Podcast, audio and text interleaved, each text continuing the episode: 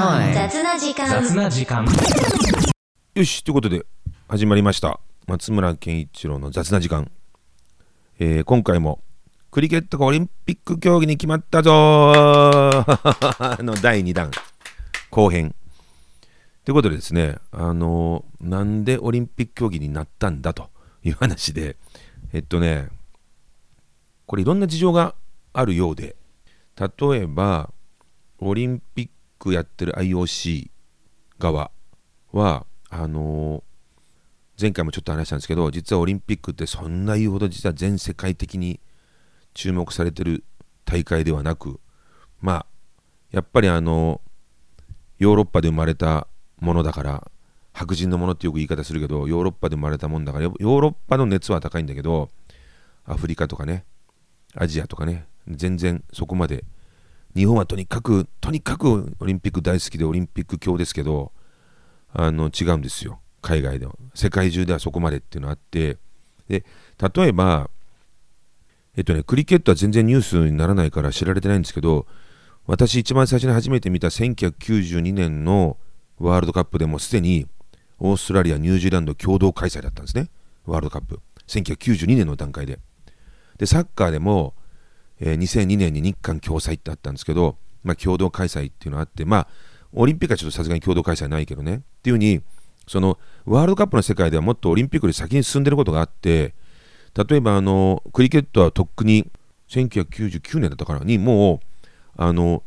えっと南アジアでワールドカップやってんですよ。インドとかパキスタンとかスリランカとかでね。それスリランカ優勝してるんですけどでその後南アフリカでももうワールドカップやっててえっとその時もまあえっとあの時はジンバブエかな？と共同開催だったんだけどでサッカーも南アフリカでもうワールドカップやってるじゃないですか。あのブブブゼレが有名になってバーって奈良さんがブブゼレが有名になりましたけどからこの間ねつい去年ですカタールなんていう砂漠であのオリンピックやりましたよね。っていうふうにあオリンピックあのサッカーワールドカップやりましたよね。っていうふうにサッカーとかクリケットとかあるいはラグビーとかのその世界的な競技のワールドカップの方はすでにそのオリンピックの中でも全然進んでてアフリカでやったり南アジアでやったりその灼熱の砂漠でやったりみたいなことをもうやってるんですよ。でオリンピックはまだ全然そういうとこでやってないのね。でオリンピックもやっぱりこう開催国の手上がる国が減ってきてたりあるいはそのやっぱり全世界的にもっと注目を浴びなきゃなっていうところでアフリカでも開催したことないし南アジアやっぱインドとかパキスタンとかスリランカってその南アジアの方ではオリンピック開催したことないのでまあその辺に開催して新しく開催できるようにしてもっと世界中で見てもらうっていうことをオリンピック側も考えたわけですよ。その方が視聴率上がるしで視聴率上がると見てくれる人が増えるってことはやっぱ収入が増えるから放映権料とかあるいはグッズの販売とかいろんなものがあの利益があの生まれるエリアが世界にもっと広がるわけですよ。でそのためには今オリンピックが見てオリンピックを見てくれてない地域で人気なスポーツを取り入れたいなというのがあって白羽の立ったのがクリケット一つに。っていうのがあってでクリケット側もですねやっぱりあのえっと、まあ、さっきとか前回話したようなオリンピックいらねえや説が多かったんだけどあのそれってその上の方の国ねクリケットの強い国ってオリンピックあんまりない国例えばインドだパキスタンだスリランカだバングラだみたいなねあるいは南アフリカだっていうあんまりその、えーとオリンピックでは聞かない国名前聞かない国が中心の強い国だったんで彼らからするとオリンピックいらねえやだったんだけど、まあ、やっぱり彼らもちょっと方針変わってきてで、えっと、オリンピックに興味を持ってきた。特に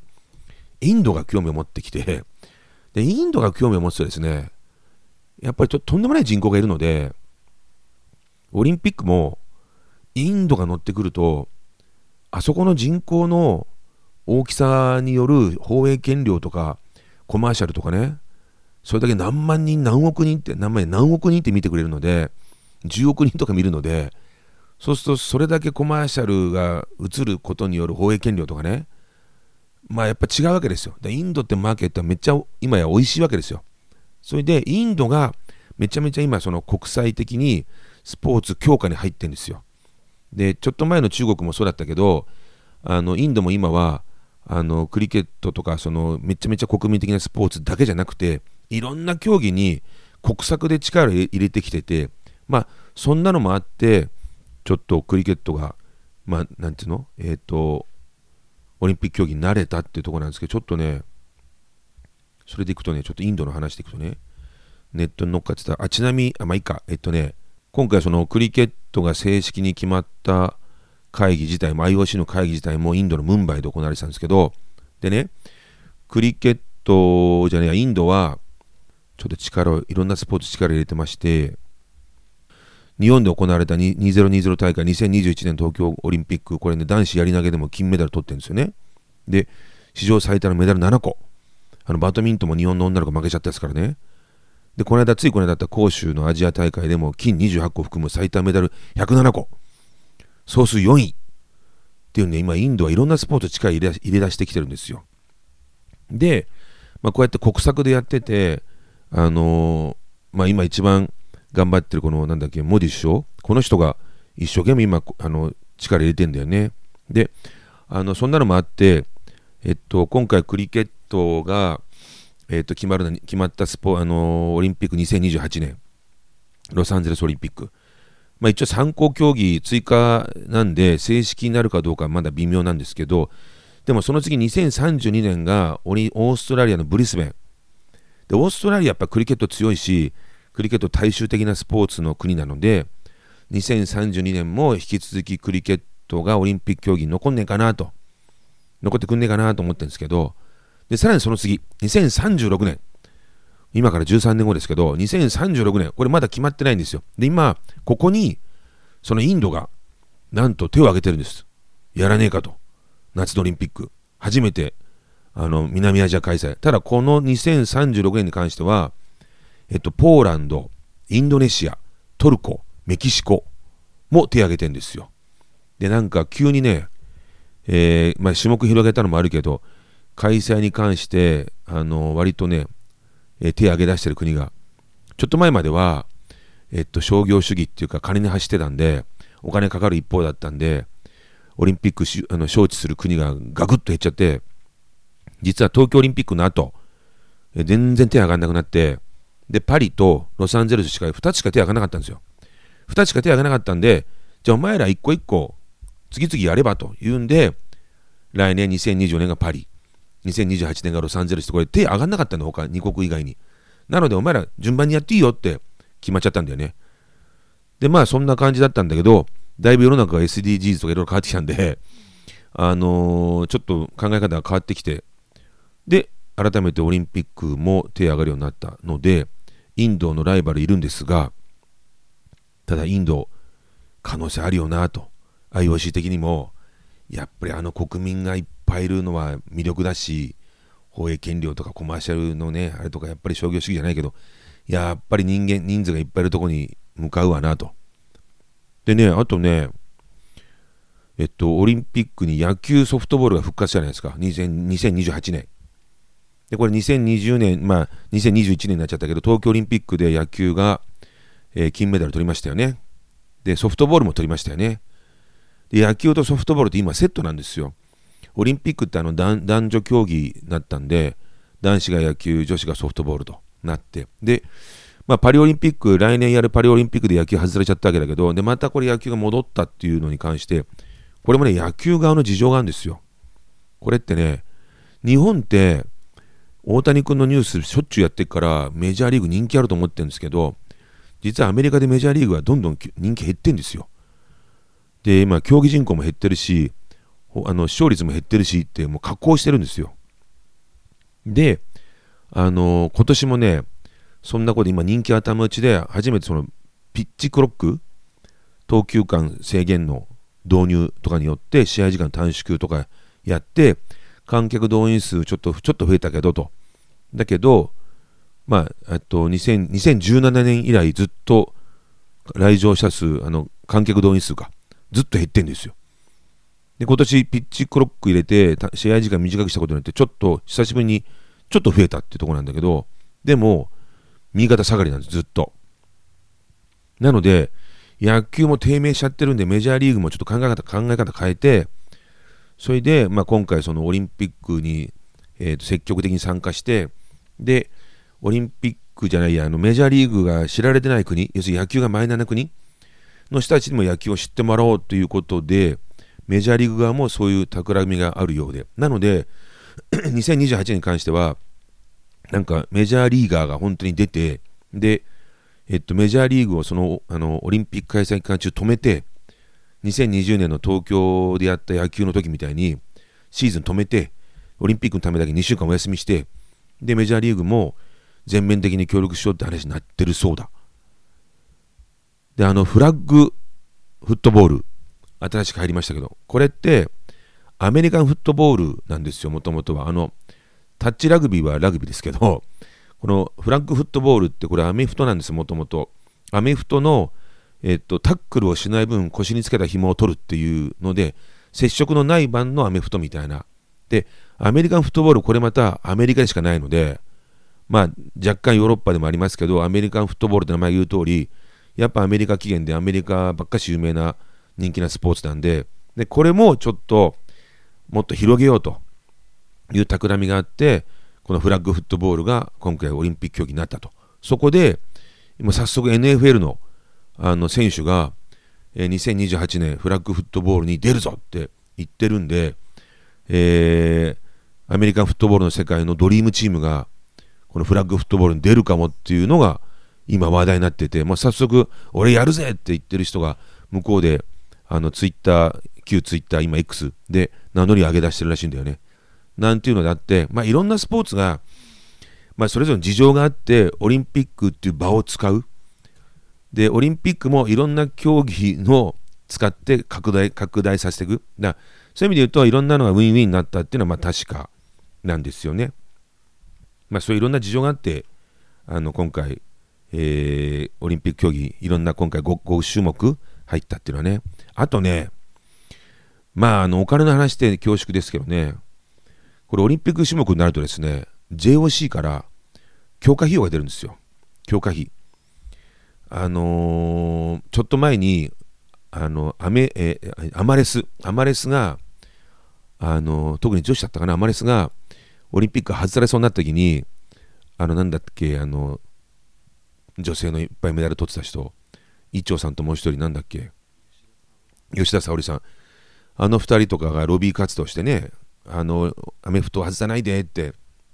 やって、まあ、結局アメフトは階級をちょっとこう変えたりして、えー、あの結局、まあ、オリンピック競技残りましたけどでもあれなんで外されちゃうのをあんなにあの嫌がったかっていうとそれはやっぱりオリンピックって目標を失うってこともあるしね若い人の目標になってる大会の一つであるオリンピックがなくなっちゃうっていうのはやっぱあのそのその競技からしてみたら残念だってまあそれはそうなんだけど結構大きな理由が強化費ですよ。強化費が入んなくなっちゃうんですよ。あれなんか、ちょっと一説によると雑誌、新聞とかのあの記事の内容によるとなんで、嘘か誠か分かんないですけど、奥の桁らしいからね、もらえる競技はね。まあ、個人競技、団体競技、それからメダルが狙える競技、メダルが全然狙えない競技という一律じゃないらしいけど、やっぱりその、えっと、メダルが期待されたり、まあ、オリンピックの出てる歴史が長い競技とか、まあ、いろんな、まあ、いろんなのがあるらしいんだけど、によっては、まあ、奥ですから、4年間でんですから。なんなら、10の桁の金額になるっていう話もなくもない、嘘か本当か知らないですけど、でも、それがゼロになっちゃうわけだから。オリンピック競技じゃなくなっちゃった瞬間に。そりゃ困るでしょ。当てにしたお金なくなっちゃうんですから。で、行くと、今回その新しく追加された競技もね、えー、強化費が入るんかしらと。え、クリケット協会いくらもらうのかしらと。ちょっと桁が違う話じゃねえのかって。まあ、奥はないだろうけど、まあでも、うん千万とか来る4年間でね、かもしんないし、ちょっとわかんないけど。ただやっぱりその、当然、そのお金を使って強化っていうかそのこのこの国におけるそのスポーツをやっぱオリンピックに決まったらメダル取れるようにしていくっていうのはまあやっぱりそれはあると思うんでね。で、他のラクロスなんかももうメダル取れるとこまで来てるし、それからまあスカッシュちょっとわかんないけど、このなんだっけ、あのフラッグ、フラッグフットボールだって、あのまあまあ、まあまあなんじゃないですか。で、野球とソフトボールはね、絶対メダルいけるだろうし。ってなると、じゃあクリケットはメダルどうなんですかと、2028年。なんですけど、その前に出れねえんじゃねえかっていうさ、話があって、いや、あの、わあ、オリンピック決まった、日本頑張ってくださいって言われるんですけど、いや、誠に申し訳ないんですけどって話だけど、出れねえかもよって話なんだよね。それって、まあ、例えば、東京オリンピックの時の野球も7カ国しか出てなかったんですよ。実際。まあ、7カ国出てて、そのうちの3カ国メダル取ってんで、ほぼ半分取ってるって話だけど、その野球でさえって言ってあれだけど、7カ国も出てたのに、2028年のロサンゼルスオリンピックは、男女ともに6個しか出ないんですよ。6カ国。たったの6個。野球より少ない。たったの6個。で、6個のうちの3個がメダル取るんだからね。確率2分の1じゃねえかって話だけど、6個しか出ないんですよ。男女ともにね。で、えっと、試合形式は、あの、前回もちょっと話した、えー、2020って、まあ、20オーバーのゲームなんで、まあ、約3時間ぐらいのゲームでやること決まってて、で、えっと、まあ、どのタイミングなのか分かんないけど、例えば2028年の前年なのか、同じ年の数ヶ月前なのかの時点の世界ランキングのトップ6、上から6個しか出れないっていうような話なんですよ。そうすると今現在直近で日本が男子50位、女子51位なので、ここから5年間の間にベスト6に入るかって言ったら、これはちょっとね、何事も諦めてはいけないですけど、かなり厳しいよね、それは。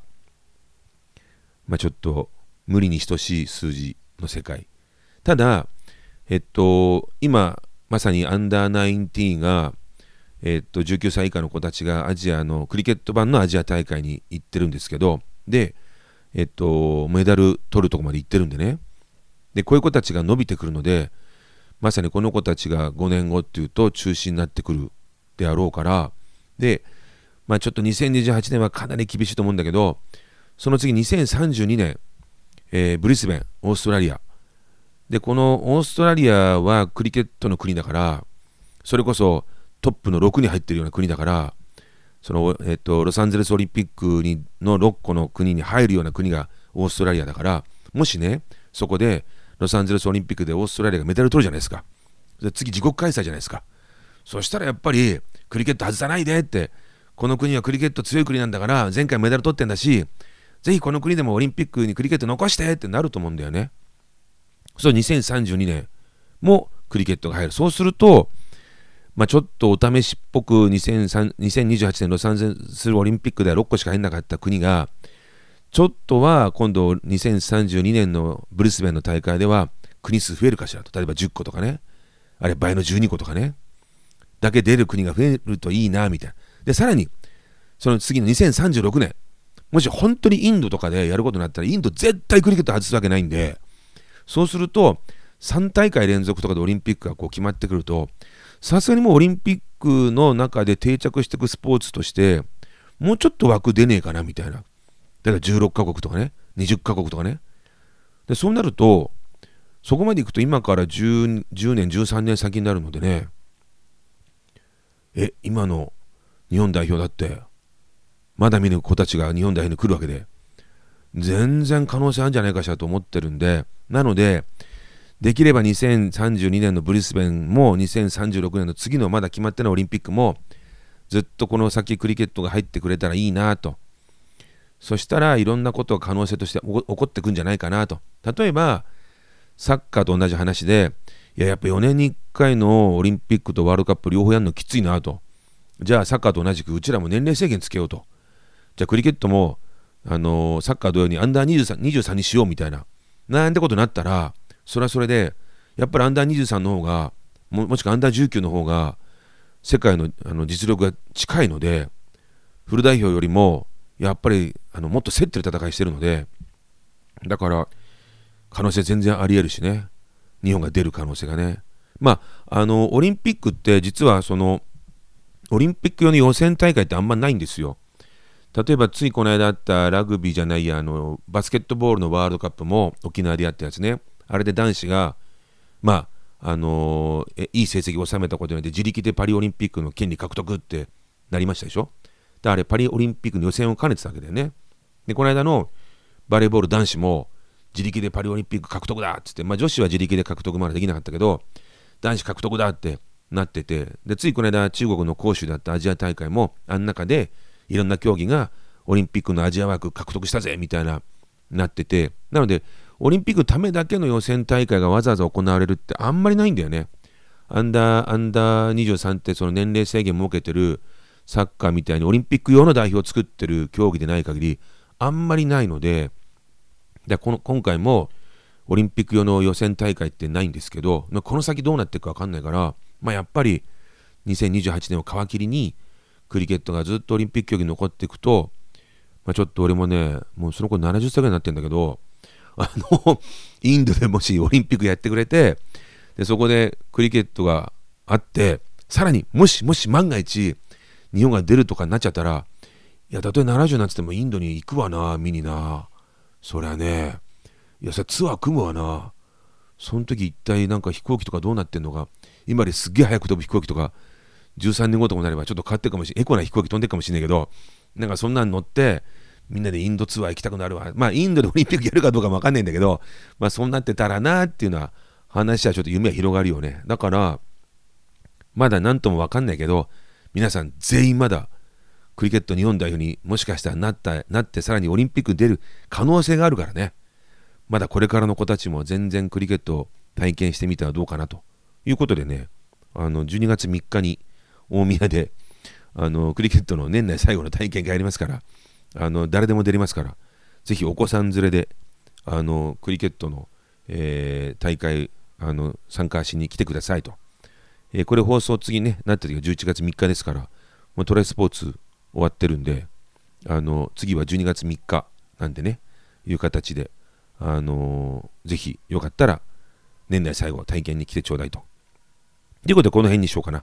えー、っと、松村健一の雑談時間、えー、Spotify と、えー、Apple Podcast と Amazon Music で流してますんで、よかったら、えー、っと、いいねしてもらって、えー、高評価いただけたらなと思ってますんで。ということで、また次回よろしくお願いします。